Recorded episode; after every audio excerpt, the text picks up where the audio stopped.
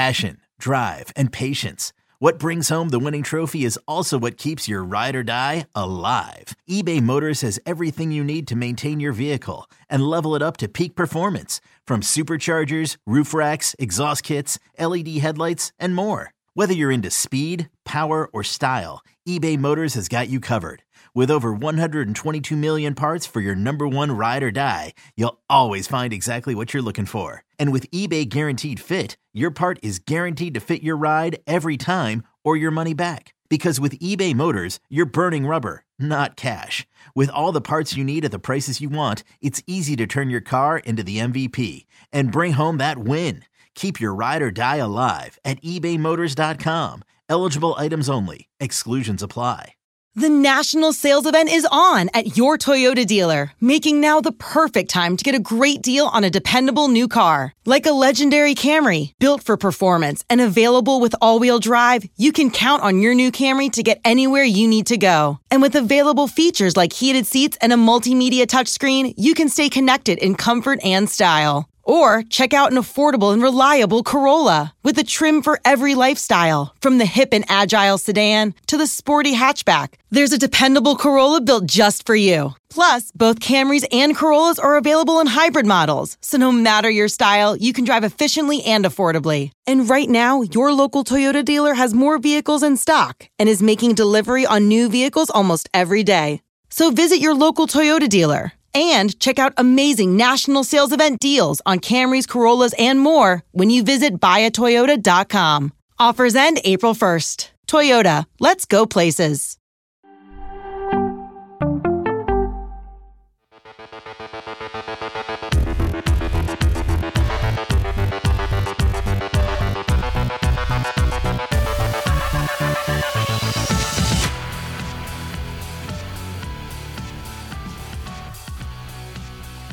Welcome, everybody, to Fantasy Football Today, DFS. My name is Sia Nejad. This is our Week 14 recap and our Week 15 look ahead. The look ahead is really interesting this week because it feels like Thanksgiving, right? We've got three games on Saturday, all of them isolated 12:30, I believe 4:30 and 8:15. That makes for a very, very interesting slate of games. Very interesting from a late swap and just from a construction standpoint. So I'm excited to talk about that. We're going to talk about that a little bit today. We're going to certainly talk about it on Thursday when I have Mike McClure with me.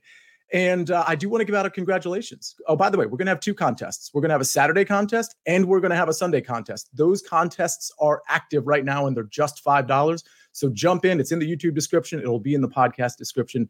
Jump in there right when you hear my voice, if you're listening to the podcast uh, after the fact, and register for both Sunday and Saturday, the three game slate and the Sunday 10 game slate. I do want to give a congratulations to SD McClanahan who won our FFT DFS Week 14 contest. Congratulations to him or her.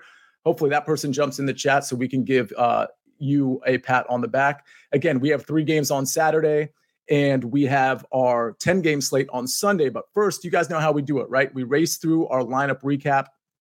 And I do want to mention a programming note before we pull up my cash lineup from week 14 our Thursday show, which is always at five o'clock, is going to be at four o'clock. So we're going to be one hour earlier on Thursday, me and Mike McClure. So we'll be doing our game by game preview, Mike's top three, our cheat sheet. All of that will happen on Thursday at four o'clock instead of five o'clock.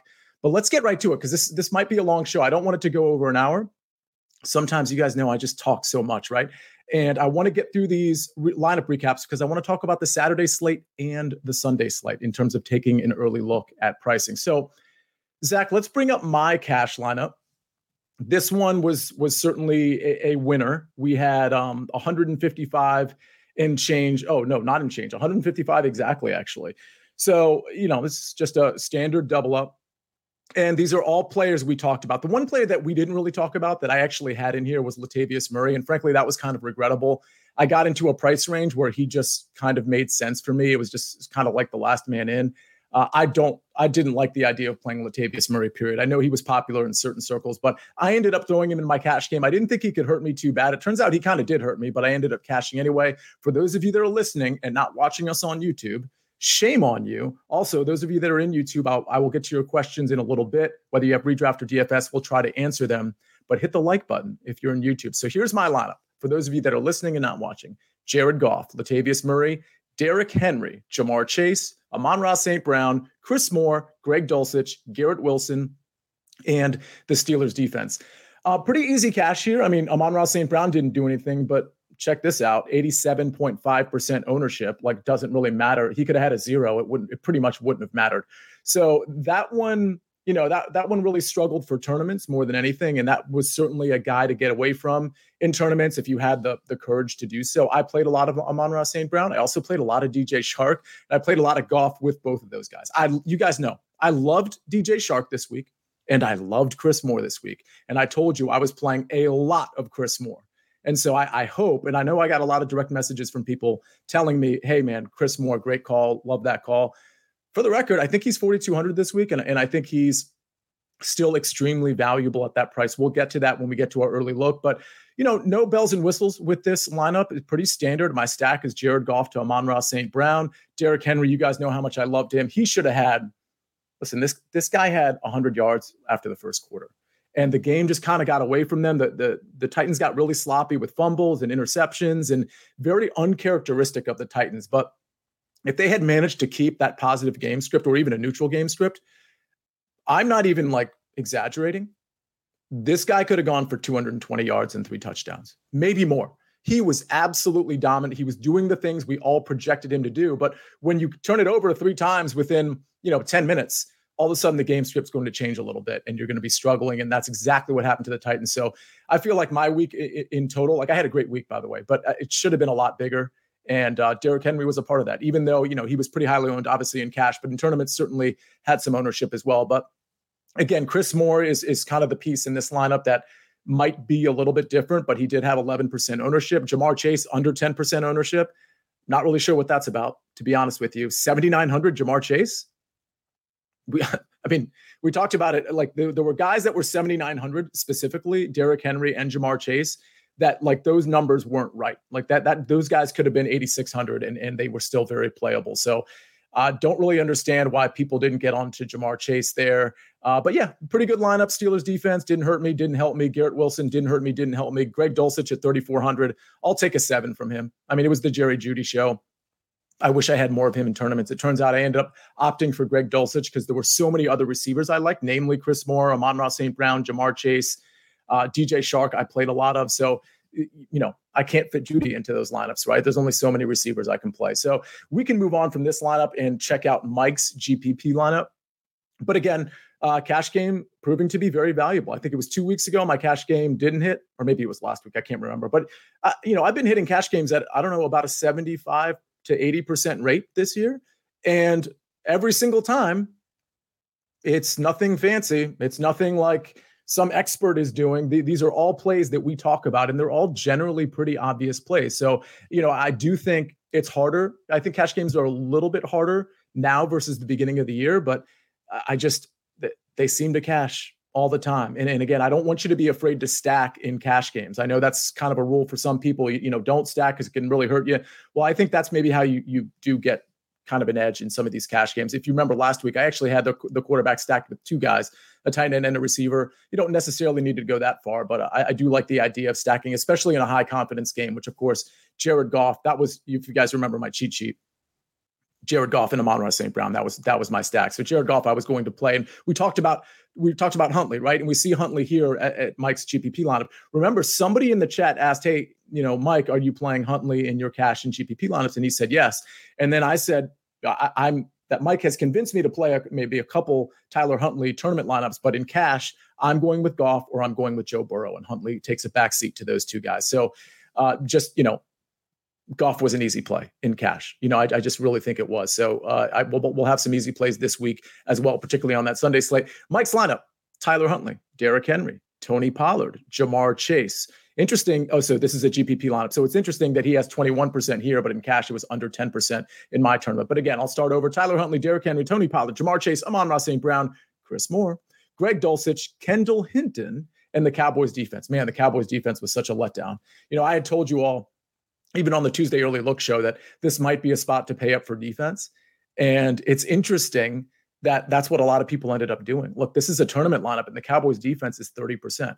So we we saw what the Cleveland defense did to Houston. Not that everybody, anybody was expecting that necessarily, but you're certainly expecting the Cowboys to maybe score a touchdown on defense, maybe get a few sacks, an interception, and probably pile up somewhere between 12 and 14 points, almost like as a floor and that they had potentially had a ceiling of, of something near what the Cleveland Browns had. So paying up certainly didn't help there. I played a lot of Cowboys defense, to be honest with you. I played a lot of San Francisco defense, which was great. And I played a lot of, you know, some of the Jets and, and, and some defenses like that, which were, were in Steelers, of course, which were just fine. So um, this lineup didn't end up cashing, and we know why, right? You know, he Mike didn't make any secret about it. He was going to be all in on Tyler Huntley. And he knew, he, he told everybody, this is either going to crash and burn or it's going to be really great against Pittsburgh. And Tyler Huntley did leave the game early. He wasn't really tracking very well, you know, when he was playing. But nonetheless, you know, th- these are the risks you take. There were guys in the in the 5K range that you could have played like Jared Goff, but this was more the contrarian play. And this was more of the play where, you know, you could potentially see an explosion with the, you know, rush yards and, and rushing touchdowns and things of that of, of that nature. So there were a lot of 5K guys to play, you know, Jared Goff, Trevor Lawrence, Tyler Huntley, Russell Wilson, which I, I honestly wish I talked about a little bit more given you know he's bad, but and the Chiefs are bad, but the negative game script and the concentration of targets. We talked about Jeudy and Dulcich, but we didn't really talk about them as they related to a stack with Russell Wilson, which actually would have ended up paying off. So um, this is Mike's tournament lineup again, doesn't cash, but you know we talk about this a lot on tournaments. You know, you're either trying to come close to last place or close to first place, and you're not lo- really looking for the in between. So he had a couple chalky guys in this lineup, like Tony Pollard, Derrick Henry, and Amon-Ra St. Brown. But you know, he certainly got away from some of the chalk with Tyler Huntley, with Chris Moore, Kendall Hinton. So uh, totally get this lineup. It just didn't work out for him because Tyler Huntley just kind of had a dud there. So let's get to my GPP lineup. This one, um, this one scored it. It could have been a little bit better if Amon-Ra St. Brown had shown up a little bit. But this lineup put up 173.6 points, and it's a Goff double stack. This is what I was talking about when I said I, you know, I had Goff in a lot of lineups with Amon-Ra St. Brown and DJ Chark. DJ Chark actually had 20% ownership in this tournament lineup, which is a touch higher than I thought. Amon-Ra St. Brown, almost 50% ownership. Um, we see this is a pretty chalky lineup outside of Chris Moore and Isaiah Pacheco. So the double stack I thought was going to be a construction that not a ton of people had. So again, my lineup is Jared Goff, Isaiah Pacheco, Derrick Henry, Justin Jefferson, Amon-Ra St. Brown, Chris Moore, Greg Dulcich, DJ Chark. And again, we see the Steelers defense. That's just something that fit in for me from a price standpoint in this particular case. But um, this lineup scored 173.6. It's certainly a you know a decent score. Goff to Chark really paid off. Amon-Ra St. Brown didn't, but then again, half the field uh, fell victim to that. Justin Jefferson, a third of the field had him, but he absolutely paid off. And, you know, Derrick Henry and Isaiah Pacheco, those were kind of the disappointments. Derrick Henry had a great game, but it should have been twice as good, in my opinion. And at 23.9% ownership, yeah, that's really chalky, but I'm still passing 75% of the field if this guy completely goes off, which again, he really should have. Isaiah Pacheco at 8%. I, I really liked that play. Uh, obviously, McKinnon got all the work. I like Pacheco this week, by the way. And I'm kind of hoping people are like, uh, I'm not really sure about Pacheco because you never know if it's going to be him or McKinnon. Boy, do I like Pacheco this week. I, I like all the Kansas City Chiefs this week, um, but Pacheco's probably my favorite, and we'll get to it. But it doesn't. It's not out of the realm of possibility that I play Pacheco with Patrick Mahomes and I just roll the dice, hope McKinnon gets nothing, and I gobble up all the points through the air and through the ground. Of course, I can obviously pair um, Mahomes with uh, pass catchers as well, but that's just something I'm considering uh, yeah, again, I like this lineup. I, I, told you all on Thursday, I loved Chris Moore. I played him in almost every single lineup, and I think you all should have too. At 3,400, he was going to be the guy. Phillip Dorsett, we knew kind of wasn't going to be the guy. He's never the guy. He's going to play on the outside. He's very inefficient, and the quarterback, frankly, is inefficient getting to him outside of the numbers for the most part. But Chris Moore is a completely different story. I think he could have played Amari Rodgers, which is interesting because Amari had a good game. And I think that's somebody to consider maybe in a big tournament setup this week. Um, maybe you get off the to the extent Chris Moore becomes chalk because the industry just apparently just found out about him.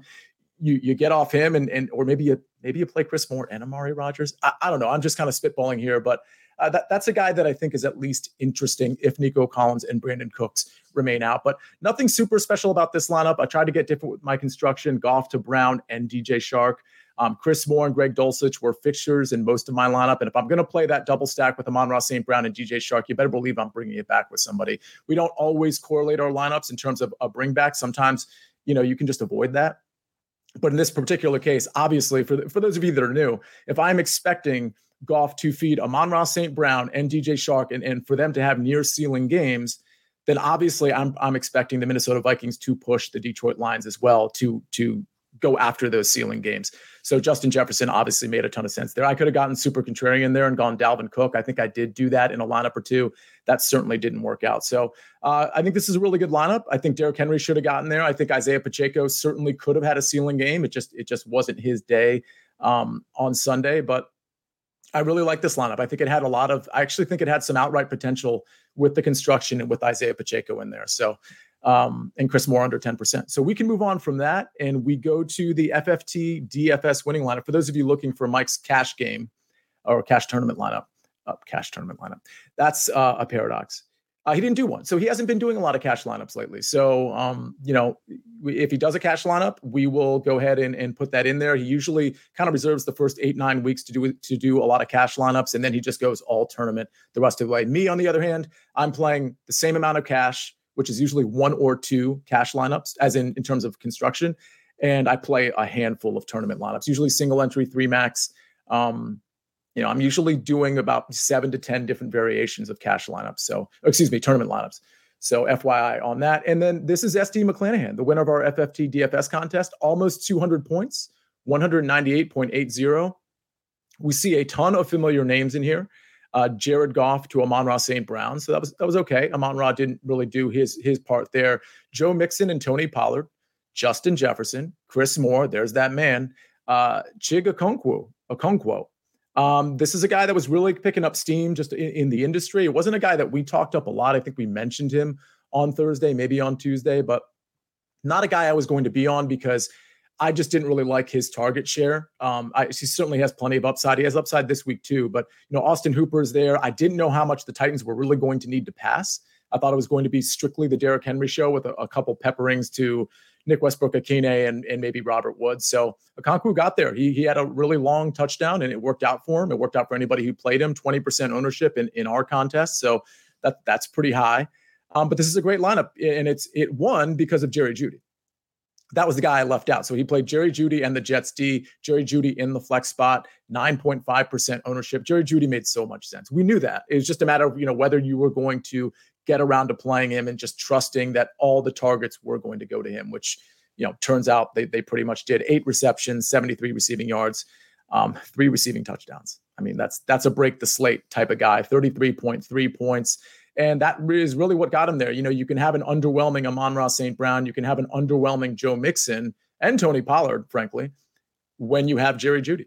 And that's just how you win tournaments. If you have that guy, if you have Justin Jefferson, who was that guy last week, you have Jerry Jeudy, who was that guy last week, you will win some tournaments. Or at the very least, if the tournament's bigger than this 200 one, you know, you're going to come into the top, come inside the top 20, top 50 really easy if you have those two guys and, and a decent lineup around it. So, real big congratulations to SD McClanahan. Uh, this is this is a great lineup. Uh, very very good lineup. So we can move on. You know, I, I want to get to. I'm going to pull up the the chat in a, in a second, and I want everybody who is in here. Forgive me for not commenting on any of this stuff that that's in here, but if any, anybody who's in here, please make sure you hit the like button.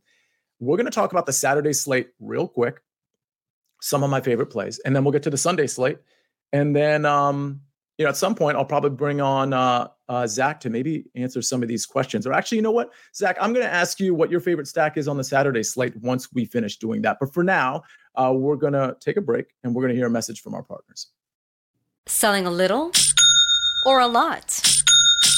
Shopify helps you do your thing, however you cha-ching. Shopify is the global commerce platform that helps you sell at every stage of your business. From the launch your online shop stage, to the first real life store stage, all the way to the did we just hit a million orders stage. Shopify is here to help you grow. Whether you're selling scented soap or offering outdoor outfits, Shopify helps you sell everywhere. From their all in one e commerce platform to their in person POS system, wherever and whatever you're selling, Shopify's got you covered. Shopify helps you turn browsers into buyers with the internet's best converting checkout, 15% better on average compared to other leading commerce platforms. And sell more with less effort thanks to Shopify Magic, your AI powered all star. Shopify powers 10% of all e commerce in the US. And Shopify is the global force behind Allbirds, Rothy's, and Brooklinen, and millions of other entrepreneurs of every size across 175 countries. Plus, Shopify's award winning 24 7 help is there to support your success every step of the way. Because businesses that grow, grow with Shopify. Sign up for a $1 per month trial period at shopify.com slash odyssey podcast, all lowercase. Go to shopify.com slash odyssey podcast now to grow your business, no matter what stage you're in. Shopify.com slash odyssey podcast.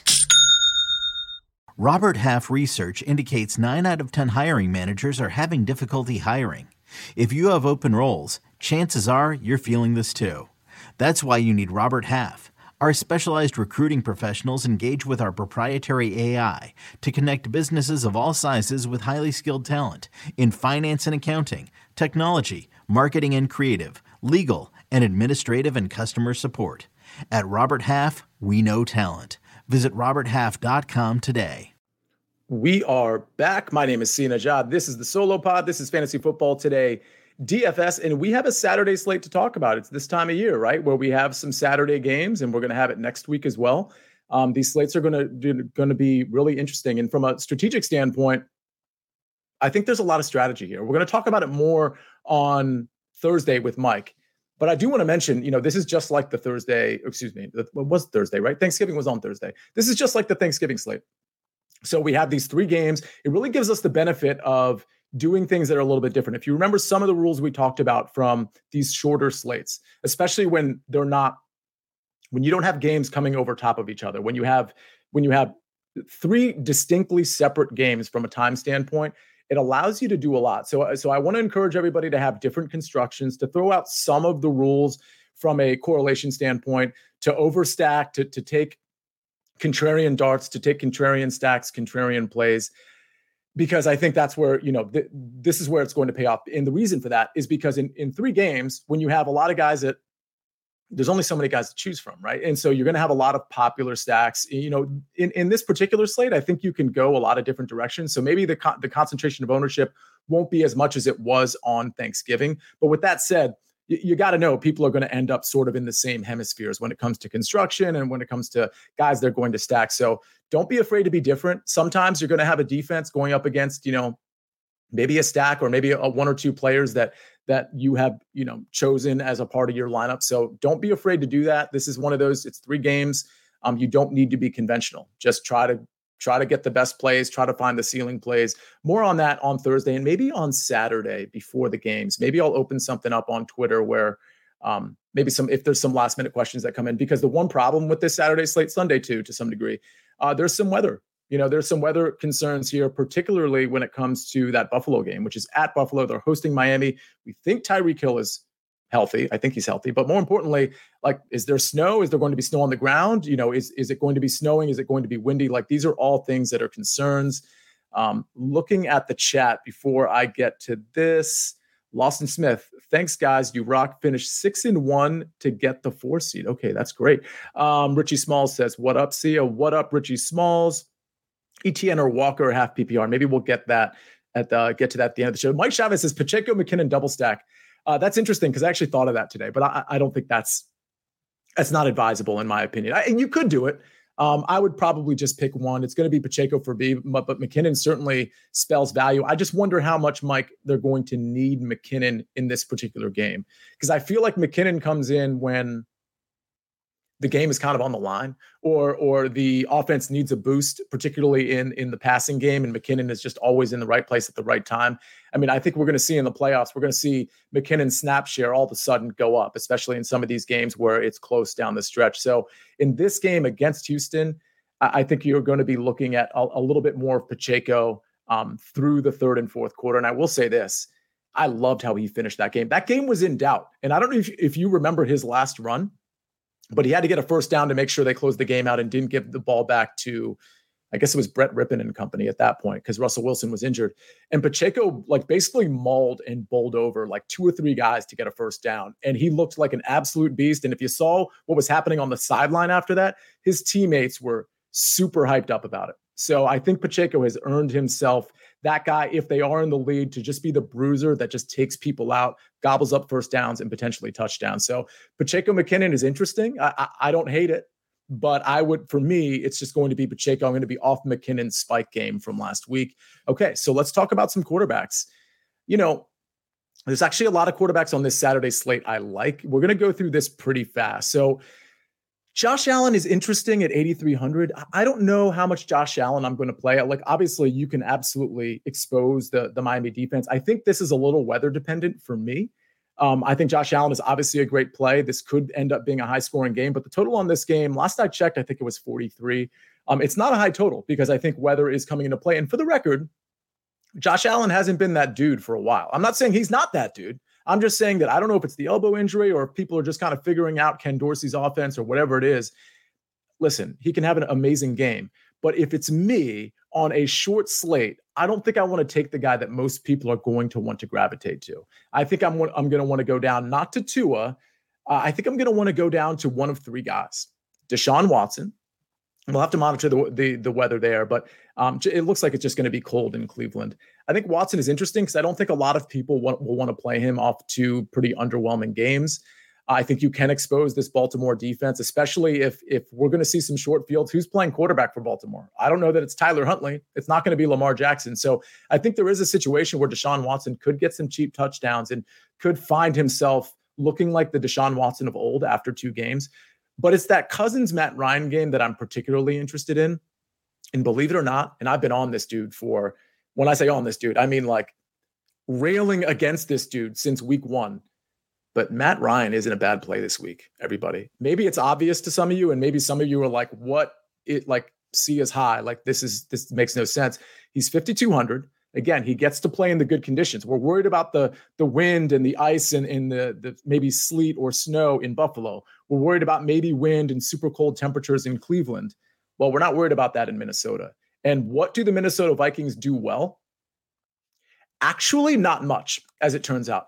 But what they really don't do well is defend the pass. If Matt Ryan were to have one good game for the rest of his career, it's this game the Minnesota Vikings are deplorable defending the pass. And as much as I don't like Matt Ryan, if he gets time, we know he has the targets. We know he has a respectable running back behind him that could keep some of the linebackers, some of the defense honest. And so if you're talking about Matt Ryan to Michael Pittman or Parris Campbell or Alec Pierce, I think that's all in play. Uh, for me, uh, from a stacking standpoint, it's Matt Ryan to Pittman. And I am probably double stacking him maybe with Jonathan Taylor, because again, it's a short slate. Like, do whatever you want. Like, the, that's absolutely in play. But also maybe Parris Campbell. And, and, the reason I mentioned Parris Campbell is because we'll get to receivers in a second, but he's more expensive than Alec Pierce. And because Alec Pierce is kind of deemed this, this, this deeper threat, I think he's going to get a lot of attention because we know Minnesota, you know, that they give up, they give up deep passes. And if Alec Pierce is the, the the deep guy, and he's I think six or seven hundred dollars cheaper than Parris Campbell. I think that's going to be the natural stopping point for people on it, whether they're stacking or not. Maybe they're just trying to get a piece of this game, and they're just like, all right, I'm I'm stacking the Buffalo game and Miami, and I'm trying to get some cheap pieces. Oh, there's Alec Pierce. Let me let me let me add him. So for me, I'm going to be doing some Matt Ryan to Michael Pittman to Parris Campbell, some Matt Ryan to Michael Pittman and Jonathan Taylor. I'm going to be doing things like that. And, you know, Alec Pierce might make his way into a lineup, but he's kind of he's kind of fourth fiddle for me in, in this game. But I do like Matt Ryan. I think Cousins is fine, but I don't think I'm going to end up playing him. For me, it's probably going to be Matt Ryan, Deshaun Watson, and Josh Allen. And it's probably going to be in that order. If I'm playing five lineups, it's very likely that two of them, maybe three, believe it or not, again, it's a short slate. I'm not afraid to do some weird stuff. I, I, think three of them might be Matt Ryan, one might be Watson, and one might be Josh Allen. So I haven't actually like you know confirmed that with myself yet, but that's kind of where I'm headed. We can move to running back now. Um, this one is interesting. I think we we need a little bit more information on on a couple things here. You know, Nick Chubb makes a lot of sense. Uh, I don't know how many people are going to be playing him, but he's certainly affordable. Jonathan Taylor makes sense against against Minnesota. Uh, Dalvin Cook makes sense to me. I'm not sure where I'm going here. I'm probably going to settle on some cheaper guys. And, and I think these cheaper guys, because they're in play, I think a lot of people will end up going up to Josh Allen. Again, if the weather is decent, because you can get away with some cheap pieces at the wide receiver and the running back position. Some of the cheap pieces at the running back position, uh, Raheem Mostert with likely no Jeff Wilson. Um, he certainly makes sense um, if he's going to be basically the exclusive running back or, you know, 80% of the touches running back against Buffalo. Um, let's see, James Cook. You know, I, I, wasn't really into that experiment last week. I, I, wasn't really leaning on the spike game, spike production, spike usage from the week before. I get it that people wanted to do that, but I think the idea that James Cook was like definitely going to take over and have, you know, pretty much explosive games, some of the games we might have seen from Singletary, you know, four or five weeks ago, you know, yeah, that definitely could have happened. But we can't be surprised because we haven't seen it from James Cook on a consistent level. So I think James Cook is fine at, at 4,800 against Miami. I think Kareem Hunt at 4,300 is interesting. If we can actually scroll down to Kareem Hunt real quick, he's 4,300. So scroll down a little bit and click on his game log. I want to see what happened last week because I'm not sure. Okay, so only had four carries for six yards only four targets, uh, caught two of them. You know, that's that's not terrible. He had 11 touches the week before, nine of them were through the ground. So he he was actually pretty active in that game early, from what I recall, from a running game standpoint. He just wasn't productive, so I guess they just ended up going away from him. But at 4,300, I think Kareem Hunt is a fine dart throw, so that's somebody to consider. Um, at the wide receiver position, we can go there next. And by the way, I know I'm probably leaving some some value plays out. I'm really just talking about some of the guys that I think I'm going to play. As far as the running backs go, when it comes to Chubb or JT and Dalvin, like I think it kind of depends on what stacks I'm I'm utilizing. You know, if I'm doing a Matt Ryan stack that doesn't involve Jonathan Taylor, let's say I'm double stacking Matt Ryan, but Jonathan Taylor isn't in that stack. It's with Parris Campbell and Michael Pittman. It's very likely I'm going to Dalvin Cook as a, as a high end running back or or Nick Chubb. And the reverse is true, obviously. If I'm if I'm stacking Matt Ryan, or if I'm not stacking Matt Ryan, but I'm using Jonathan Taylor, you know, then maybe I'm getting away from either Chubb or JT or or, or either Chubb or Dalvin or both. So just the, the thing for me is the stack, and I want to be different with my stack as well. So my starting point on Saturday is all right, what quarterback do I want to use? And I'm going to let the pieces, you know, fall where they may from from there. Wide receiver position, we see Justin Jefferson at the top. Um, you know, the opponent rank, first place, that's a little misleading. Okay, like Indianapolis, they're just a really bad team. Not like not a lot of teams pass against them because they have huge leads.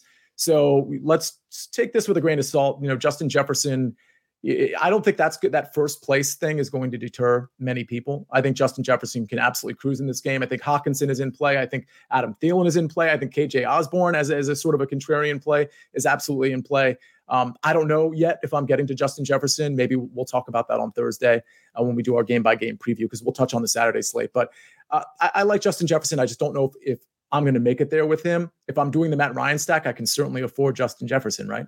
In fact, it's certainly possible that I could I can do a Matt Ryan stack that that is able to afford Justin Jefferson and Dalvin Cook. I, mean, I don't mind doing that. I think I think that's plausible, especially if I'm not stacking Matt Ryan with Michael Pittman. If I go down to Alec Pierce and Parris Campbell, which you know is a little touch and go there, but I think there are easily because pricing is pretty soft in my opinion. I think easily you can have a Matt Ryan stack. Again, he's only 5200 on DraftKings with two receivers or one, however you want to play it, and you bring it back with um, to Minnesota Vikings. If you're going to bring it back with two Minnesota Vikings, you're probably going to want to double stack Matt Ryan, obviously, because you're, you're expecting fireworks on both sides. Tyreek Hill, I'm not super sure about. I think we have to wait for status reports on him and the weather on him, but I certainly don't mind it. If he's going to start and if people are intimidated by him being injured, uh, you know, he's obviously a pretty great play in, in that circumstance. Stefon Diggs, probably not paying up for him unless I'm doing a Josh Allen stack, uh, which I think is very much in play. The only other guys that I, I kind of I'm looking at here. Uh, Waddle at 7,000 makes a lot of sense. You know, if Tyreek Hill plays, he might be a little banged up and, and, he, and he's going to get he's going to get touches, he's going to get looks, but he could also be kind of like a little decoy-ish. And I, I could see an absolute spike game from Jalen Waddle against Buffalo. I'm not intimidated by the Buffalo defense, particularly in the secondary. So uh, I think Jalen Waddle is a really, really nice price point uh, off of Tyreek Hill. That's a two thousand dollar difference. Like that is that that is a pretty great difference. So even though Waddle hasn't been super productive as of late, I think 7,000 is a bargain on this slate. Amari Cooper and Donovan Peoples Jones, Amari's 6,100, DPJ is 5,100. I think they're both in play. People will want to jam in Donovan Peoples Jones, which totally makes sense. And, and I'll probably play a little bit of him as well. But Amari Cooper could absolutely get there. DPJ has been getting a ton of targets. He had 12 targets last week, but you know, it's to me, it's a toss up between the two. And if people are going to fall on DPJ because he's only 5,100, then the smart thing to do is to play some Amari Cooper as well. In other words, play Amari Cooper instead of Donovan Peoples Jones or play him with Donovan Peoples Jones in a Deshaun Watson stack. Uh, I think all of that is in play. But again, we see what DPJ has been doing with the targets. We see he's been pretty productive. You know, he is a deep ball threat against a Baltimore secondary that, you know, is has been playing a little bit better over the last four or five, six weeks, but you know, still isn't hyper talented like the Baltimore Ravens of old. I think Amari Cooper's in play at 6,100 for sure. Um, as we go down the list, I already mentioned Michael Pittman at 5,800. Uh, certainly like him. And I, and I think that's it. If we could scroll down maybe to, to the under 5K range, I mentioned Donovan Peoples Jones. Uh, you know, Gabe Davis, that's fine if you want to play him. 5,000, he could absolutely spike. I mentioned Parris Campbell at 4,400. I like him.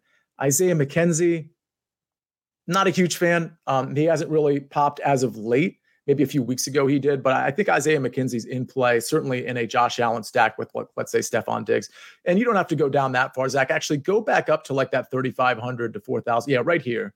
Uh, Trent Sherfield, probably getting too cute there. KJ Osborne probably in play. I think Alec Pierce at 3,900 is, is definitely going to be um, pretty popular. Um, I think he's just going to be an easy fit. We know the Minnesota secondary is bad. And so, who are you going to pick? You're probably going to pick the cheapest guy, especially if you're not stacking that game. If you're just trying to go in and get a couple pieces of this game, maybe you do Jonathan Taylor, you do Alec Pierce, and you're planning on playing, you know, Justin Jefferson, Hockenson, or Dalvin Cook. It's it's very easy to do those things and justify the Alec Pierce play at 3,900 because he's going to save you money off those high high price guys that we just talked about. Um, tight end. Let's go over that real quick. There's only three that I really have on my radar. It's Hockenson, who I think is great and, and, should be a target monster. Again, we're talking the Saturday slate for those of you that came in late. And if you did come in late, hit that like button. Uh, Njoku, I like a lot. We can go ahead and hit on his game log real quick. Njoku was was a beast last week, and he caught an amazing, amazing uh, touchdown catch last week. Uh, had a touchdown, as you can see here, seven receptions on nine targets, and oh by the way, the week before, five receptions on seven targets.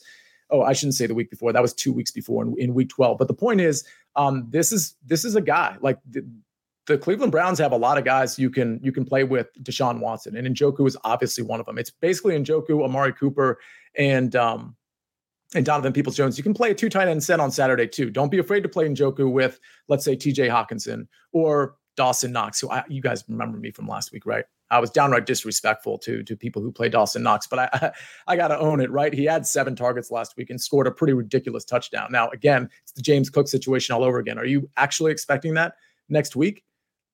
I'm not.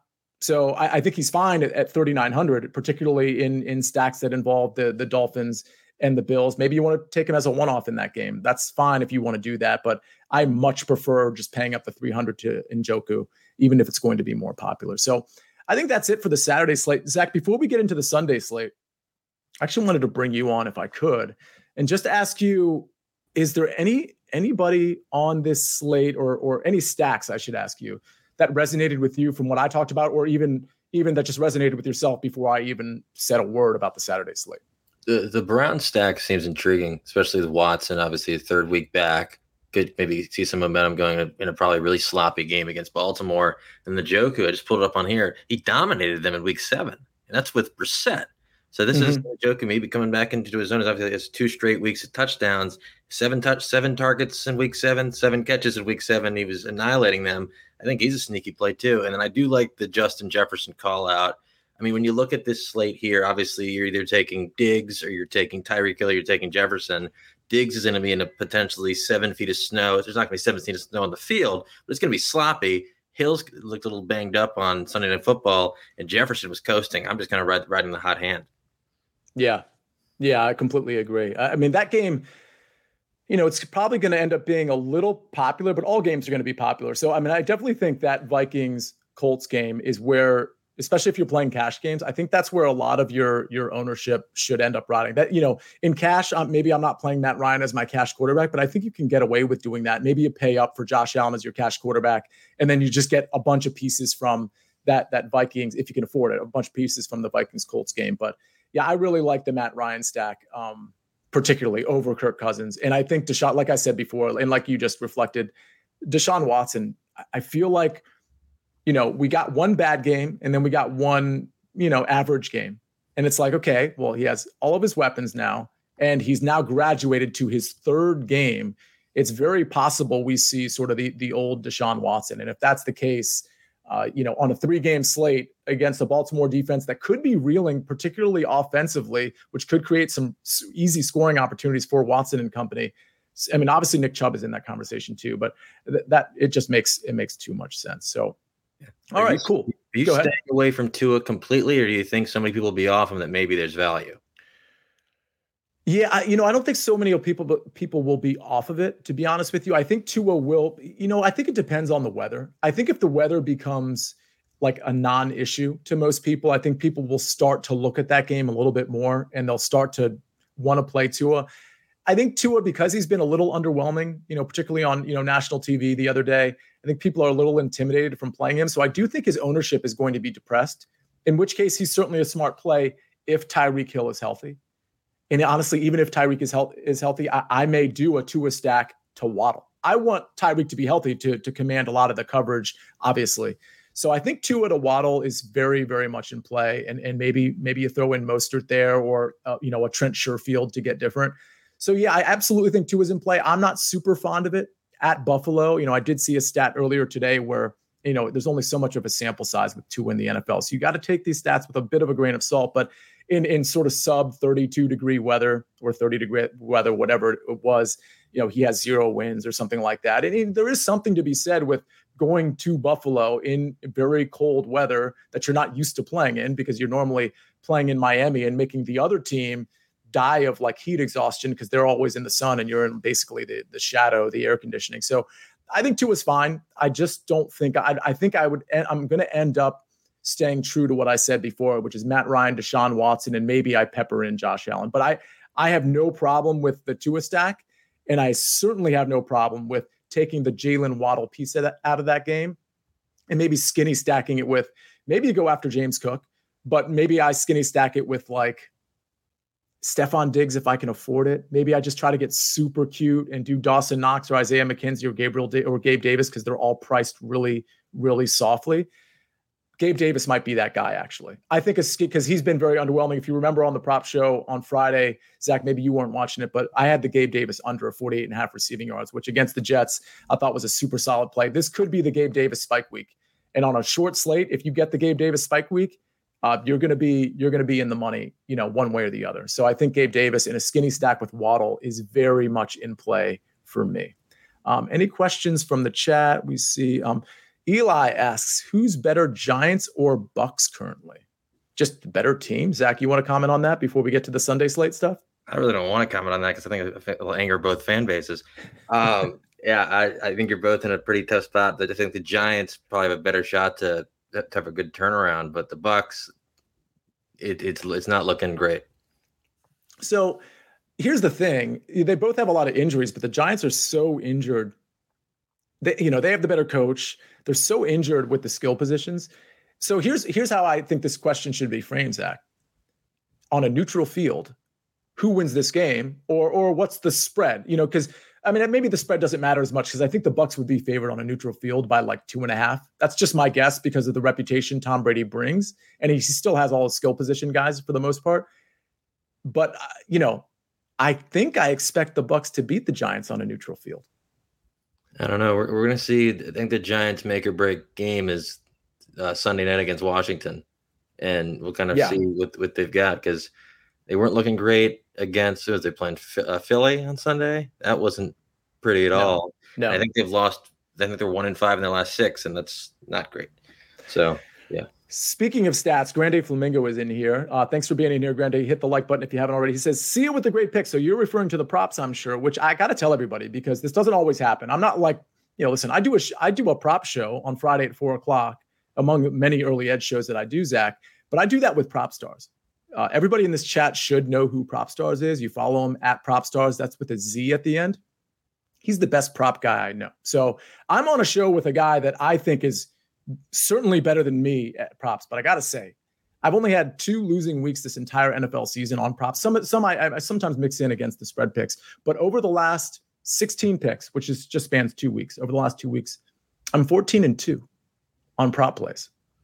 I think there's one or maybe one against the spread play that's mixed into that. But on the official plays that I put out on the early edge, 14 and 2 over the last uh, two weeks. So everybody definitely watch that that prop show, that NFL prop show. It's four o'clock on Fridays. And then we do the final bets show on Sunday. I do all the primetime NFL shows with coach and prop stars and Mike McClure and, and all that. So definitely have your alerts on for the early edge. Grande, thank you uh, for coming in there. All right, I think it's time. I'm going to do this so fast because I don't want this show to be super long, but I felt like I had to do the Saturday slate because it comes before the Sunday slate, obviously. And I think, you know, the wheels should probably be probably be in motion for people because that's going to be upon us first. All right. So the Sunday slate. Um, 10 games. So relatively short slate. Not a ton of high totals. You know, the Eagles at the Bears is a is a 48 and a half point total. That's a nine point spread.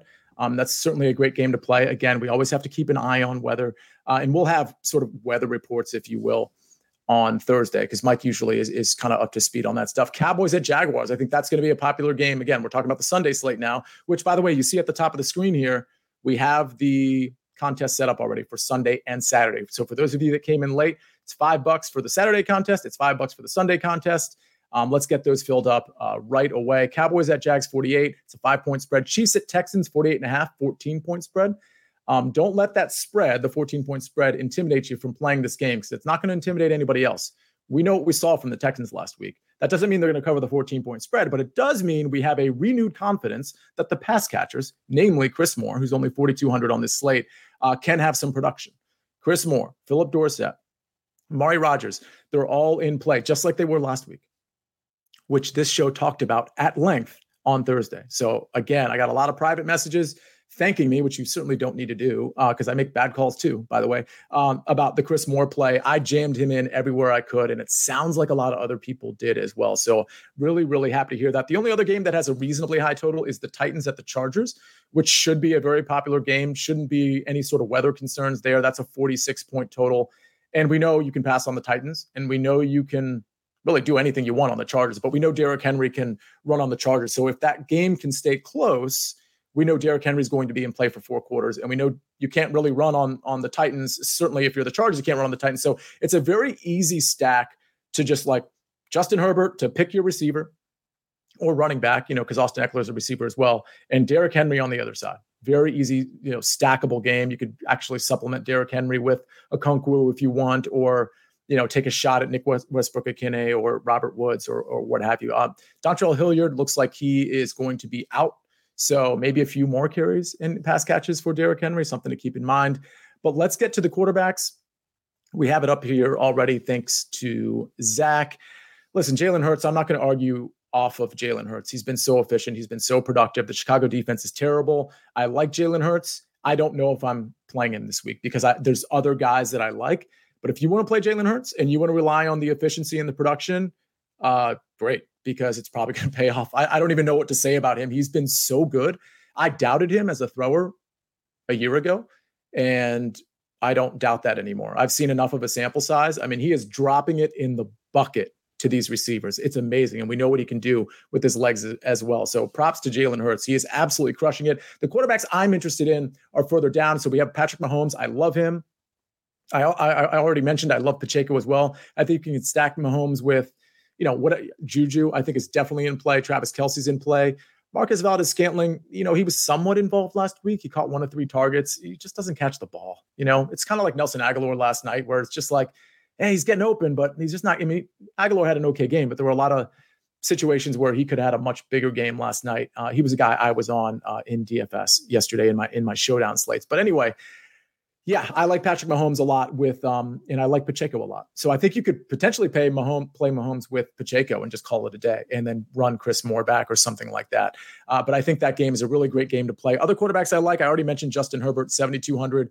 I think Justin Herbert is very much cash viable, maybe more so than Mahomes because we know Herbert has to throw we actually know that he has to throw. They can't. Joshua Kelley looks pretty good between the tackles, by the way. I've always liked Joshua Kelley um, more than most, but I, I, think we're going to see a ton of pass attempts from Justin Herbert. So I think in cash, he's viable at 7,200 versus Mahomes, who you have to pay the extra 900 for. Uh, I like Dak a lot, actually. I thought, I think Dak's looked bad for two weeks in a row, actually. And, and against Indianapolis, I actually thought he looked bad. I keep saying actually, I'm sorry. But I just I want to emphasize that point because they completely blew out the Colts. But I thought Dak looked bad in that game. He, his throws weren't precise. I, I didn't think his decision making was very good either. They just ended up blowing out the Colts because the Colts are the Colts. But I think this is a potentially a really good comeback spot for Dak. And I really like this stack. I think Dak at 6,200 is tremendous value. And I think you could probably include him in, in your cash game lineups as well as you can Trevor Lawrence. Um, 6,000 at home against Dallas. Trevor's at a, at, a, at a new level. I don't think he's at an elite level, but he's certainly at a new level. And Jacksonville is in the playoff conversation.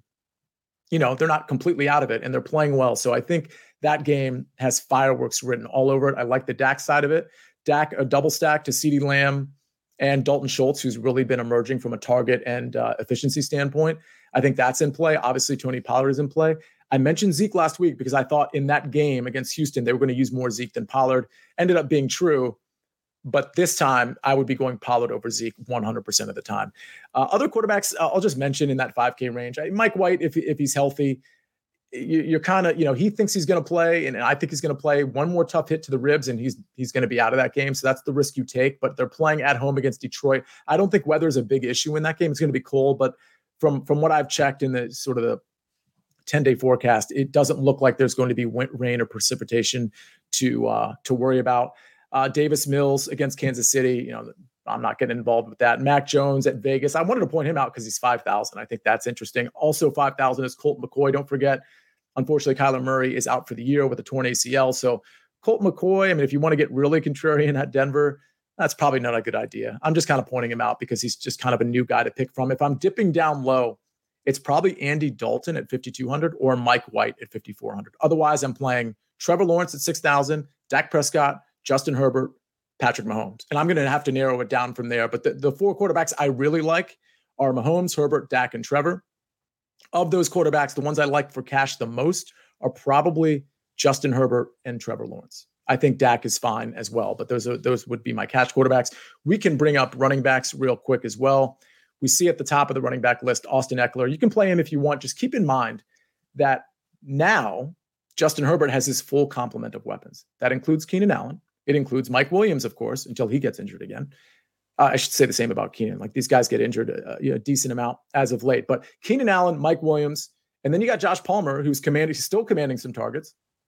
And of course, you know, DeAndre Carter. And then they've got like a host of tight ends. It's not just Gerald Everett, it's like Tre' McKitty and um, some other guy. I'm forgetting his name right now. But the point is, Austin Ekeler doesn't necessarily get as many looks now in the passing game as maybe they were leaning on him for three, four weeks ago. That doesn't mean he can't break the slate. It doesn't mean he can't get 10 catches and 12 targets, but it's just something to keep an eye on because now that, you know, now that Justin Herbert is confident in all of his pass catchers because they're all healthy, it's a slightly different story for Austin Ekeler. And, and, frankly, from a rushing standpoint, he just doesn't have it. They're not leaning on him for that. There's, there's a lot more Joshua Kelley um, as of last week, and that makes sense because he's he's a little bit better between the tackles these days.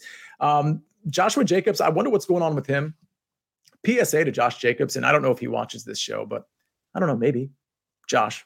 Um, that broken finger thing, just please stay out the rest of the season and get your contract next year. Uh, even if you get franchise tag, that's guaranteed money. It's probably going to be in the 12 to 14 million range, whatever it's going to be. I'm looking right at the camera because I want Josh to listen to this.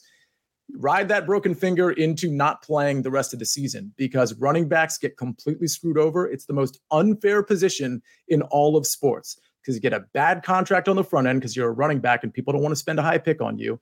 And if you actually make it to your fourth or fifth year and you get a new contract, that's your one shot to cash in. So if you get injured anytime in the next three weeks, guess what? You're not getting the franchise tag, you're not getting a long term contract, and you just missed your opportunity to cash in. And there's no other position where I can say that. Yeah, of course, you can injure yourself and, you know, your career can be over at any position, but it's the running back position where you are, once you're damaged goods, there's a thousand guys behind you that people can draft in the sixth round or the fifth round or the seventh round, and they can take your spot so, so quickly. So that's my PSA to Josh Jacobs. I really, really hope he doesn't play the rest of this season. Derrick Henry, I love. Loved him last week. Love him this week at the Chargers. As long as that game stays neutral, as in within, I mean, I, let's just put it this way: if that game's not a blowout, if it's within seven, eight, nine, ten points, they're going to be using a lot of Derrick Henry. So I, I, expect that to be the case. I like Tony Pollard at 7,100. I don't know if I'm getting there with Tony Pollard. We see Rhamondre Stevenson here at 7,000. I don't think he's playing. I think it's possible that Damien Harris is ready next week, so we can have that discussion at Las Vegas um, on Thursday once we get sort of some some practice reports from Rhamondre and Damien Harris. I think Damien Harris is very much in play at Vegas if he is healthy and if we think he's getting a full complement of carries. Don't forget, Pierre Strong looked pretty good uh, last night on Monday Night Football, and they have you know Kevin Harris who who doesn't look very good, and they have you know a couple guys that they can use in uh, Marcus Jones. Maybe they'll use him a little bit in the backfield too. So we'll, we'll see. Um, other running backs I like, I, I you know, I, from a contrarian standpoint, I think Kamara at 6,800 is interesting just because I think people are fed up with Kamara and they don't really want to use him anymore. But he does get a pretty good matchup at home against Atlanta. And don't forget, there's no Mark Ingram. I think he has a torn MCL. He's out for a little while. So yeah, uh, other guys might come in. You know, Taysom Hill might get some of those, you know, those Ingram carries, or maybe somebody else. But I think Kamara probably gets a little bit more usage. And uh, I think against Atlanta, it, this is a potential pop spot for for Kamara, and I, and I, wouldn't hesitate trying to use him. I don't know if I'm going to chase the points from Sanders last week. You guys remember I liked Sanders at 6,200 last week. Probably not going to play him at 6,500 this week, but it's a great matchup, and if you want to play him, that's absolutely great uh, at Chicago. Like it's just just a matter of how are the Eagles going to destroy Chicago? It's going to be through Jalen Hurts. Is it going to be through Miles Sanders? I don't know. Uh, I think Miles Sanders is a fine play, though. I just don't think I'm getting there. I, I mentioned Isaiah Pacheco already. I think Travis Etienne at 6,000 is an interesting contrarian play because speaking of guys that are people are fed up with, I mentioned Kamara in that vein. Well, people are fed up with Etienne, but I think Etienne can go off at any moment. And I think Dallas, we've seen in the past, has given up not it's not that long ago that they've given up a ton of yards to and a ton of production to running backs. So the way the Jacksonville Jaguars are playing and, and the way you kind of have to respect their passing game with guys like Zay Jones and Christian Kirk and uh, Evan Engram, who apparently is a Hall of Fame tight end all of a sudden, the way you have to respect that, it, it could allow Travis Etienne to, to have some holes, maybe some more opportunities in the receiving game as well. So I think he's interesting. I like Pache- uh, Isaiah Pacheco a lot at 5,900. The only other guys I want to mention, Zonovan Knight at 5,300 still presents tremendous value. In fact, if we could pull up his game log, Zach, uh, I want to I want to verify all the production that we got from Zonovan Knight last week against Buffalo. 17. This is with Michael Carter back, by the way. 17 attempts, 71 yards, over four yards per carry. It's not terrible, uh, and two receptions on two targets. I mean, can I see a situation where against the New York Jets he replicates the 17 carries and maybe gets four or five receptions and maybe gets a touchdown maybe two touchdowns because Coach Saleh wants to put his stamp on the Jets and Zonovan Knight as their featured running back uh, until Breece Hall comes back. Yeah, I could absolutely see that against Detroit. Um, I like this game from a Mike White standpoint against Detroit a little bit more because Detroit's been a little bit better against the run lately than the pass. So if I have any confidence that Mike White is going to play four quarters, I am much more inclined to maybe target Zonovan Knight with Mike White and a pass catcher. Certainly, Garrett Wilson's going to be in play yet again, but Elijah Moore's in play because Corey Davis has a concussion, and I don't think he's going to play this week. The way these concussions are playing out, it's usually, you know, depending on the, you know, sometimes the concussion doesn't really look that bad, and they take him into the ten. It's like, oh well, you know, we've we've done we've got we've come this far. You got to sit out the rest of the game. But some of them, you can tell it's like a real concussion. And I don't expect Corey Davis to be back. So we'll get to Elijah Moore's price in a second. By the way, it's 3,600. Spoiler alert. But I think guys like Elijah Moore against Detroit, and by the way, if it's Flacco, that's fine. I'll, I won't do the stack, but I'll still potentially play Elijah Moore as a cheap piece. I still like Garrett Wilson, and I certainly like Zonovan Knight at running back. Uh, Rex Burkhead, I feel like is worth mentioning at 4,600. Uh, Dare Ogunbowale is, is worth mentioning too in that Houston backfield because Eno Benjamin was released today and it, it doesn't look like Dameon Pierce is going to play. So uh, again, it's Tuesday. That can change, but you know, if you wanted to take a shot on a on a low price running back, Ogunbowale and Burkhead are in play. Zamir White at 4,400, Abdullah 4,600. That's only if Josh Jacobs doesn't play. And again, Josh, please don't play. Please don't play. Just wait for your contract. I'm begging you. Okay, let's go to the wide receiver position. Um, I'll point out a few here. Uh, and by the way, if you have any DFS questions or any questions really, please put them in the chat because I might, if, especially if you have redraft questions, I might bring. I know we're going kind of long because we had to cover two slates a little bit, but I'll probably bring Zach on at the end of the show to answer to help answer some redraft questions. But if you have DFS questions or if you think you have a really cool stack that you like that maybe I didn't mention, whether it's the Saturday slate or the Sunday slate, um, again, we want to get creative, especially on that Saturday slate with our stacks. So do not hesitate to be unconventional on Saturday. But we're talking about Sunday still. So let's get to the wide receivers. At the top here, Davante Adams. I mean, that's fine if you want to play him. I probably won't get there this week on on Davante Adams. He, we know he can smash the slate at any time, just like guys like Ja'Marr Chase, which you know he's 700 cheaper than Davante Adams. We talked about Justin Jefferson on the Saturday slate. These are guys that can absolutely smash the slate, but I don't think I'm going to get there with Davante Adams. Man, they're coming off such a brutal, brutal loss. Uh, New England defense, they look like they have some holes, but I think this is actually a pretty good matchup for New England against a downtrodden, just down and out Las Vegas group coming off one of the most horrific losses I've seen in quite some time. I think this might be a good bounce back spot for the New England defense. So I'm probably off Davante Adams. Uh, I do like Ja'Marr Chase. Uh, you know, it's it's at Tampa Bay, so I don't think a lot of people are going to play him. I don't know if Tee Higgins is playing. It doesn't look like Tyler Boyd is playing. It's a tough matchup, but if ownership is down on Ja'Marr Chase because of the tough matchup, or at least the perceived touch, tough matchup, and if none of the other guys are going to be playing, like Tyler Boyd or, or Tee Higgins, you know, we'll see about Hayden Hurst. Like, got to see how that receiver. Like, I I kind of want one of those guys to play so that you know Ja'Marr Chase doesn't have all the attention all the time. But I think Ja'Marr Chase might be pretty under owned, underutilized in the DFS market. So I think he's interesting there. Uh, you know, I, am not really interested in AJ Brown. I mean, obviously in a, in a Jalen Hurts stack, he's fine. And against the Chicago defense, he should, you know, let's not forget we see a 10th opponent rank but the chicago chicago bears defense is not the 10th best secondary they've also you know sold off a lot of their pieces uh, you know a few weeks back before the trade deadline this defense has so many holes it's just a matter of how those holes get exposed and and how long these eagles players play if they play the the full four quarters which it's only a nine point spread certainly uh, that's in play but aj brown and jalen hurts stacks are absolutely in play as are jalen hurts stacks with devonta smith am i getting there i'm not sure probably not but i bet mike gets there I bet when Mike gives out his top three quarterbacks, I don't want to bet on it because I've been so I've been doing so well in the prop market. I don't I don't want to have this on my official record, but it wouldn't shock me at all. We know he's going to have like a low end quarterback because we know Mike likes to do that. We we know he's probably going to be on uh maybe Dak. I think let, let's predict it right now. He's going to be on Mike White. He's going to be on Dak, and then he's going to be one on one of the high end quarterbacks. I don't think it's going to be Justin Herbert. I think it's going to be Jalen Hurts. That's what I'm going with. All right. So let's go down to like the 6,600 range. I think Christian Kirk is interesting. People will want to get pieces of the, and by the way, I, you know, I just kind of passed over Keenan Allen. There's obviously good plays above, you know, Christian Kirk and below um, some of the guys we just talked about, like AJ Brown. But the plays that I'm kind of focused on, I really like this Jacksonville game for obvious reasons. I think Kirk and Zay Jones are in play. I think most people will go to Zay Jones because it's a $1,700 discount, 4,900 versus 6,600. Did I just do that math wrong? No, it's right. Um, but I think Kirk is is one of those guys that he's not going to be contrarian necessarily, but I think he's one of those guys that probably gets under owned. I think he's an interesting play. I like Zay Jones as well. I got to admit it. Chris Olave, I like at 6,500. I don't think a lot of people are going to play him. He's going up against a terrible Atlanta secondary.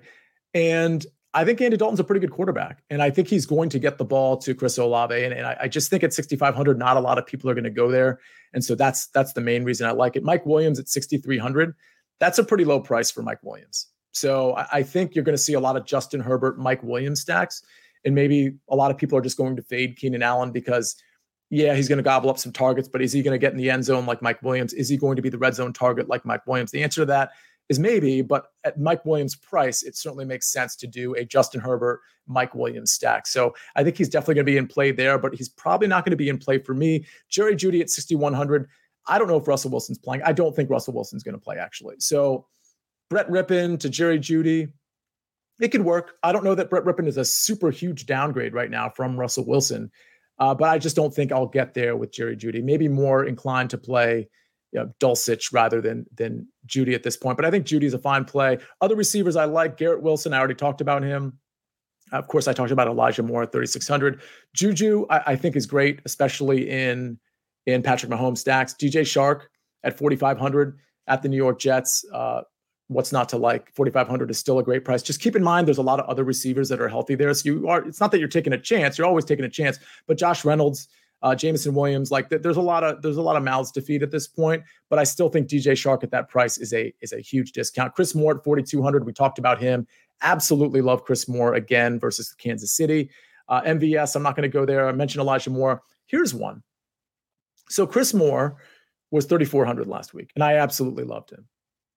Well, Laviska Shenault's 3,400. I just wanted to find somebody in the 3,400 range. Now, I don't know that DJ Moore is going to play. He has that ankle injury, which I think hampered him last week against Seattle. And Laviska's 3,400. Now, if you look at his game log, Zach, click on this real quick. We know going against Pittsburgh. Now, Pittsburgh's secondary and defense is getting a little bit healthier. But with that said, you know, he had four receptions on four targets and he had one rushing attempt for seven yards, which isn't much. It's not bad. I mean, for 3,400 player, that's pretty good. But the way he was being utilized, I thought was super creative. And if you don't have DJ Moore, you're probably going to have to like maintain that creativity, especially in in the passing market, if you will. We know they've got a host of running backs with uh, Ch- Chuba Hubbard and D'Onta Foreman and Blackshear, who, by the way, I think is is very good as well. But I think it's going to be like Levi- the Laviska Shenault show through the air. I really do. Uh, I mean, obviously, Terrace Marshall is going to be involved, but I think Laviska gives you so much more. Um, I don't know diversity with your plays and your play calling, and I, I just think it's Laviska is a little bit hard to plan for. And at 3,400, I think that's a shot I'm willing to take. So I just wanted to point that out. Okay, let's go over the tight ends really quick, and then we'll go to any questions you guys have in the chat. If you haven't already hit the like button, go ahead and hit it. Thank you for everybody that already has. And if you haven't reviewed the podcast, please do that. If you like this podcast, if you hit on Chris, if you listen to this podcast and you didn't play Chris Moore last week, I am very disappointed in you. I'm looking at the camera, very disappointed in you. With that said, you can cure that disappointment by going to the podcast on Apple or Spotify or wherever you review, review your podcasts and uh, give us five stars and, and, tell us why you like the podcast. I'd actually really appreciate that. Anyway, hopefully y'all played Chris Moore. Okay, tight end. Travis Kelce certainly in play. I don't know that I'm going to get there. Um, maybe in my Patrick Mahomes stacks, I get there, but maybe not, to be honest with you. I might play Patrick Mahomes naked. I might, I might play him with Juju, maybe throw on Pacheco. I haven't decided how I'm going to do that. It's just really expensive to do Patrick Mahomes to Travis Kelce. Uh, I think the the quarterback or the tight end du jour for everybody won't be a secret, folks. 4,400, Mister Dalton Schultz. Dalton Schultz is has been a absolute monster with the targets, especially last week. If we can click on his game log real quick, I want people to see this who are watching on YouTube. I mean, this is this is elite stuff. Six rece- six receptions on 10 targets for 87 yards. I mean, this is elite, elite stuff. The week before, six targets. Don't forget when you look at his game log. You know, prior to that, in Green Bay, we saw six uh, six catches on eight targets. But prior to the, the Green Bay game, middle of the season, he was working off an injury. He, he missed a couple of games, and I actually think I got to go back and check, and I'll, and I'll know this for the Thursday show. I think Jake Ferguson might be injured, which means that that's less tight end targets for Dalton Schultz to compete with. I mean, their their third string tight end is Peyton Hendershot, who actually is kind of a fun player to watch, but I don't think he's going to be on the field much. And if he is, he's probably not going to get a ton of looks relative to Dalton Schultz. So Dalton Schultz is your your cash game tight end. I'll tell you that right now. He'll be very popular on this slate. He should be. He's an easy piece to put in in a in a Dak double stack. You know, it's going to be Dak to CD and Dalton Schultz. A lot of stacks are going to start like that. So maybe you want to consider you know, doing something different. But I don't know that I would do something. I would probably do the something different by taking CeeDee Lamb out and putting in like Pollard or Michael Gallup and just keeping Dalton Schultz in there. That's how I would probably play that in terms of being different. But if I just want a conventional build, Dak, Dalton Schultz, CeeDee Lamb, you bring it back with Christian Kirk or Zay Jones or Zay Jones and Travis Etienne. I think that's a really interesting construction. It's going to be a little chalky, but most people I don't think are going to throw Etienne in that stack. So I think that that 3 2 could be really interesting if that game shoots out. Um, I'm going to have a lineup that has those five in it. I'll tell you that right now. One of my, you know, seven or eight tournament constructions will have that construction. I can promise you that. And hopefully, we're going over it next Tuesday when we do our recap because it's like it, I hit an outright or something. Okay, the only other uh, running backs, uh, or excuse me, tight ends I want to consider Cole Kmet at 3,800, negative game script you know, let's not forget Justin Fields is back. And I probably should have mentioned him in, in the quarterback portion of this. I'm not playing him. So, you know, you can play him if you want. He has plenty of upside. I think it's a tough matchup against Philly, but uh, Cole Kmet's, I think, always going to be in play as long as Justin Fields is the quarterback. And 3,800 in a negative game script, you could do worse. Evan Engram, I think he's fine in, in those stacks as a one off. I don't think I'm going to chase the points, but I got to be honest, he looked great. And he had, what was it, 15? okay, last thing we're going to do, we're going to pull up his game log. Did he have 15 targets last week? It, it, it's possible Evan Engram had 15 targets last week. He had so much crazy good production. Oh my God. Guys, girls, 15 targets for Evan Engram? What is going on? Like what what is that? I don't even like I can, it's like I can't even process this. 11 receptions on 15 targets for 162 yards. Okay, so I'm going to back up. I'm going to retract my previous statement. When I said, "Oh, I don't want to chase the points. I don't want to chase the production because it might be a one-off." Well, yeah, it's true. It might be a one-off. But when you're getting 15 targets, you know, I'm not chasing the 15 targets with Evan Engram at 3,800. I'm chasing like half of that. You give me eight targets and I can justify that play at 3,800. So again, I'm not chasing that ceiling game. I'm chasing the idea that, okay, looks like Evan Engram is, you know, obviously that's matchup dependent to some degree, but, you know, and this is a bad matchup. Dallas is, does well against the tight end, but 15 targets. Uh, you're you're scheming some targets for Evan Engram if he has 15 and if he's caught 11 of them. So I think uh, Evan Engram is, is a great piece. So when I mentioned all those bringbacks, I mentioned Travis Etienne, I mentioned Christian Kirk, I mentioned Zay Jones. Obviously, Evan Engram belongs in that conversation.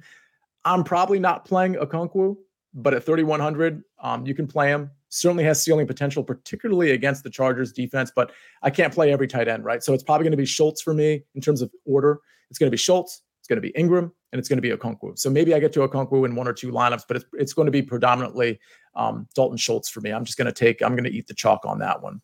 All right. That covers it. We'll cover defenses, of course, on Thursday when we um, go through our game by game preview. We're an hour and six minutes in. Zach, I do want to bring you on if you don't mind, and you can take this. Um, oh, there we go. Yeah. We've got the one shot. Now we have the two shot. All right. Does anybody have, did we have any questions that we missed? Who would you rather start, Okonkwo or Dulcich? I like Okonkwo. I, I thought he was phenomenal on Sunday. Fastest, fastest 40 time at the combine this year. And they really have, they have no one else to throw to. I mean, you yeah. can't trust Robert Wood. You can't trust Westbrook-Ikhine. They had some guy like uh, some other guy, I forget his name, like Racey Mc, Mc, Mc, McMath or something like that. Like oh, no, McMath, yeah, yeah, yeah. yeah, yeah. By the way, that guy had more targets than DJ Moore last week, which was I didn't even know existed. That guy, they he was born on uh, Sunday. But no, but this Okonkwo is, is an incredible athlete, and I think Tannehill maybe trusts him. And so yeah, and, and I think the argument there too is that the Chargers just allow so much through the passing game. Now, the, the converse of that, of course, is that Arizona, who Dulcich plays, they don't really cover the tight end well. But then you're also dealing with Brett Rypien, and you're dealing with a game script that I think is going to be far different from that Tennessee versus Chargers game script in terms of like kind of letting it fly. I could absolutely see Arizona and Denver playing it super close to the vest in, in a very boring game script with two backup quarterbacks and just sort of two lost seasons. So yeah, I would rather go. I would take the uh, the upside with a Okonkwo, but I got to admit, I think Dulcich's floor is better than a Okonkwo because we could see a game where a Okonkwo gets one target and zero catches. That's the Okonkwo experience. Now he has the ceiling, so play him in DFS, but um, don't be disappointed if if he has one catch for seven yards and you know has a bunch of air yards, but just you know didn't didn't catch him. Uh, looks like Oni has Oni Anna, which is a cool name. Jeudy Thielen or Rachaad White flex spot. Probably got to get Jeudy after last week. Like yeah, yeah. I don't think I'd want to count on Thielen. Um, and I don't think I'd want to count on Rachaad White. They play um it's it's super helpful if you put the teams in there too, but that's I know that's asking a lot. Rachaad White plays the the Buccaneers play who again? Sorry, I should know that. Pull it up, I got it right here. They play Cincinnati. Okay. Yeah, I mean, you can play with Shad White, but I, I, think I'd go Jeudy. I agree with Zach. Uh, Enzo, what about Hubbard more more? I don't know what that means. So I'm going to skip that one. Oh, Elijah Moore or Chris Moore. Oh, that's interesting. Okay. Actually, you know, believe it or not, I, I, like, I shouldn't say believe it or not. I like Chris Moore. Zach, I don't know if you agree, but I like Chris Moore over Elijah. Look, Elijah Moore is emerging. And I think against Detroit, he could absolutely have a ceiling game. I think I trust Chris Moore's floor. I, and so if you're asking for DFS, I think they're like kind of equal because I think they could potentially both go off. If Corey Davis is out, I think Elijah Moore could absolutely go off. And I, I don't think it matters if it's Joe Flacco or Mike White. I think he could go off in both scenarios. But I, I trust Chris Moore's floor. So I almost want to say, Zach, Chris Moore for cash, Elijah Moore for tournament. What say you? I might even play Chris Moore, Chris Moore in redraft this week. He had 12 catches the other day. This dude's phenomenal. And that um, might be what he's asking, frankly. Yeah. That might be what he's asking. Yeah. Um, yeah, but I, I assume he's going to be a little bit more expensive this week than he was in week 14. But I mean, like, who else is they throwing to? Quitoriano? Uh, freaking uh, Rex Burkhead? There's no one else there. Yeah. Cooks and Collins are out. It's Chris Moore. Yeah, no, it's it's Chris Moore. It's it's potentially Amari Rodgers who flashed a little bit. And Phillip Dorsett, I think, is sort of out of the conversation. Phillip Dorsett can flash, but he's not going to get the targets the other two guys are going to get, and he's not going to get the like the catch rate for Dorsett is always going to be, especially with bad quarterbacks, is always going to be worse um, than Chris Moore and uh, Amari Rodgers in in this case. I think, I think that's all. traded for Brissett a couple of years ago when um because Dorsett was a first round pick for the Colts and they flipped they swapped with the mm-hmm. how long Chris, that's how long Dorsett's been in the NFL. Bunch of teams. Yeah. Yeah, Phillip Dorsett from the University of Miami. Yeah, so Jacoby we got Brissett. I don't know one up here actually from right before the show started. Lawson Smith, 12 team, half PPR, Gino or Lawrence or Mike White. Probably leaning Lawrence after last week. Yeah. incredible. Mm-hmm. Gabe Davis, Olave, Godwin, Gabe Davis, Olave, Godwin McLaurin, Kirk, Rachaad White, and Stevenson, and CMC. So obviously you're gonna keep CMC in there. Stevenson, we don't know if he's gonna play. He got banged up a little bit last night in Arizona. Yep. Probably leaning Terry. Terry on Sunday Night Football, and maybe a lot yeah. in there. Yeah, I like. I, yeah, I would probably stay away from from. I think Godwin's fine, but I'd probably go with man. Kirk is in an interesting spot too, but I'd, I'd probably go with Olave and McLaurin. Yeah, I agree with you. I think Kirk is right there. I think you could justify Kirk there. I don't think Stevenson's going to play, and if he is, he's probably sharing the backfield, and he's probably going to be um, pretty gimpy. Enzo at the bottom here says, "Do you see Pierre Strong getting some play this weekend?"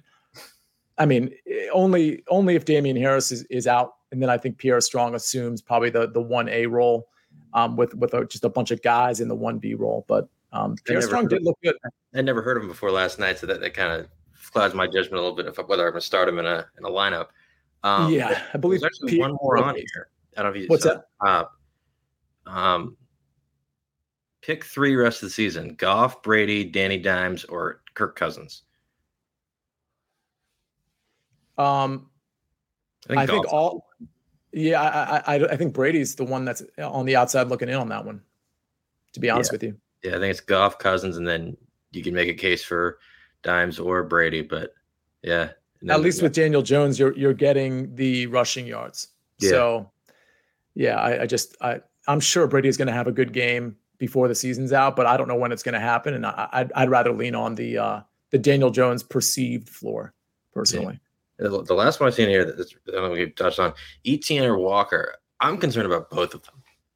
Um, Etienne, I don't know what that was the other day. I don't think he was hurt. I don't think he was the injury report. He was complete non-factor. They were just throwing it and they weren't looking his way. And then Walker's right. banged up. Um, I, I, don't know. I think it's a coin flip. Yeah, I mean, I, I think. Well, first of all, yeah, Walker being banged up. I, I don't know. I mean, we'll have to monitor the practice reports. I mean, it sounded like he had a shot to play last week. I think that's total garbage. I don't think he ever had a shot to play last week. I think that's Pete Carroll being Pete Carroll. If he plays this week, I mean, yeah, I, I think you play him, but I don't I don't know. I don't know if he's banged up. I wouldn't. I, still have faith in in in running out Travis Etienne. To be honest with you, I, you know he wasn't efficient. Obviously, I mean he had 17 rush attempts against Tennessee for only 32 yards. But listen, that's a pretty good rush defense. You beat Tennessee through the air. You don't beat them through the rush. So uh, you know I, I wish he had more receiving work. I mean zero targets in two of his last three games is is pretty crazy to me. But listen, when Trevor Lawrence is clicking, this is goes for a lot of quarterbacks. When you're clicking and you have faith in your receivers then you're not really like, you know, your, your running back's usually going to be your last read, or at least one of your last reads. You're going to look at Kirk, you're going to look at Zay Jones, and uh, apparently you're going to look 15 times at Evan Engram, and then you're going to, you know, dump it. So the problem with Etienne is that Trevor Lawrence is just, you know, going through his progressions and he's seeing open receivers before he gets to Etienne. I still have faith in Etienne um, rushing the ball effectively personally. And I think Dallas is going to need to respect the pass. I think all these teams are going to need to respect the pass right now from Trevor Lawrence. So I, I think, I, again, guys like Travis Etienne in tournaments, guys like Alvin Kamara in tournaments that people are kind of down on. Those are the guys that, especially Kamara, we know they can have spike games. And those are the type of guys that you can pass the entire field with because they're at 7% ownership or whatever, sometimes even 4% ownership. But even if it's under 10%, I bet you like Kamara's going to be well under 10% this week, yeah. in my opinion. They got one uh, DC resident that might be Dan Snyder's burner here. What up, Sia? Love the show. Go Washington team. Adams Adam. Morgan, the first Adams Morgan reference I've seen in the chat all season. Which is great reference, Francois. I assume that's how you pronounce your name. Yeah, Adams Morgan. That's a fun spot. Listen, before we before we break, we've taken up so much time. Thanks for everybody staying with us. By the way, a lot of you have stayed with us. I appreciate it. Zach, I got to ask you this. So, I'm not going to reveal my age, even though I, I do that all the time. But in this particular segment, I'm not going to reveal my age. But I've been a Washington fan for longer than you because I'm much older than you, Zach.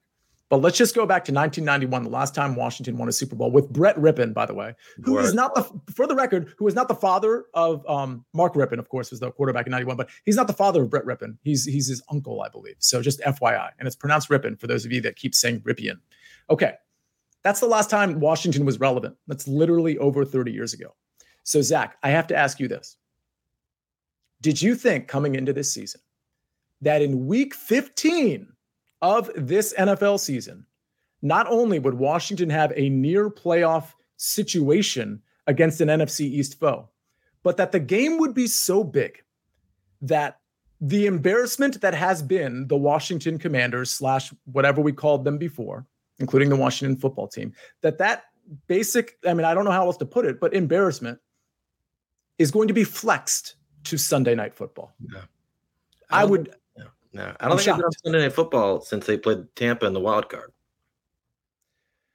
Uh, you know, they get some primetime opportunities because it's still a relatively like decent market. But usually, when they get those primetime opportunities, whether it's Monday night, Sunday night, or Thursday night, they usually bomb, like bomb. Yeah. And the fact that they are relevant and it's mid December and that the NFL thought enough of them and the New York Giants to say, you know what? These two teams that like nobody cared about before the season started from a, a being relevant standpoint, we're going to move you to the featured game that the entire country and the entire world is going to watch. Like that makes me feel good as a as a Washington fan and it makes me feel better than most. And what I mean by that is, yeah, well, when your team is like the Chargers and they get flexed or Kansas City and they get flexed to the Sunday night game, great. Like, yeah, I'm sure you guys are really proud of your team, but like you've had a plenty to celebrate. I mean, like that's a W for Washington fans. Just the fact that they got flexed is a W. That's that's our perspective at this point. We, yeah. we already got a W. Yeah, when they're when they're good, when they have like a kind of solo a solo game, it's awesome. But when they're getting the the you know what kicked out of them, like last year against Dallas, it's brutal because you can't turn it off. there's nothing. yes, that's right. The third one because that one last Dallas when uh, Daron Payne and Jonathan Allen were getting into on the sideline, and it was a disaster. I mm-hmm. don't think we're going to see that against the Giants because the Giants have been struggling. But I'm hoping it's a good one because the matchup was it two weeks ago was phenomenal, and maybe both teams are healthy. Washington's coming off a bye, so it's going to be interesting. Well, you say Daron Payne, and it reminds me of prime time. Like we get embarrassed on prime time all the time. Like we get embarrassed on prime time over the last 30 years. At, at, and I'm not joking. And we'll close the show here, but at like an 85 to 90% rate. And it reminds me when you said Daron Payne, it reminded me of LaRon Landry, who was trash talking DeSean J- Jackson and, and Michael Vick like 15, 12, 15 years ago for, for Monday Night Football. And the very first play of the game, Michael Vick drops back and throws an 80 yard touchdown pass to DeSean Jackson. And guess who was covering DeSean Jackson? LaRon Landry. That game, and I have to go back and verify this, I'm pretty sure Michael Vick threw like six touchdown passes or threw five and ran one in. It was embarrassing. And that has been the embodiment of the Washington Commanders experience for 30 years. And hopefully on Sunday, we can sort of shift the momentum and start a new path. That, that's my hope certainly a good situation. Speaking of good situations, now all the listeners are in a very good situation because you've heard the Saturday slate early look, you've heard the Sunday slate early look, you've heard the lineup recap for week 14, and you get to hear me and maybe Zach and definitely Mike McClure at four o'clock. That's going to be our new time just for this Thursday. Four o'clock on Thursday, we're doing our game by game preview. We're going to touch on the Saturday slate, of course. We're going to obviously go through every single game of the Sunday slate. I'm very excited for it. We only have so many regular season weeks left, so let's all embrace it. Everyone, go review this pod if you haven't already. We appreciate you being in here live. We appreciate you listening after the fact. Register for the FFT DFS contest. My name is Sia Nejad. That is Zach Brook. This is Fantasy Football Today DFS. We will see you on Thursday.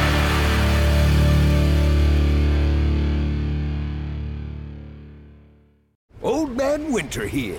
If I had it my way, it would stay winter all year long. Short days, wind chill, black ice, and a good polar vortex. Oh, heaven! Wait, is it getting warm in here? Your cold snap is over, Old Man Winter. Spring has arrived. Spring. Spring is here, which means it's the perfect time to get away in the Hyundai you've always wanted. Visit the Hyundai Getaway Sales Event, where you can get great deals on all of our award-winning Hyundai models, like the tech-filled Tucson and Kona, as well as the spacious Palisade. Enjoy wherever you go with the peace of mind that comes with America's best warranty and three years or 36,000 miles of complimentary maintenance. But hurry in, these deals won't last. Add more joy to your journey at the Hyundai Getaway Sales Event. Now get 0% APR or up to 1500 bonus cash on the Hyundai Tucson.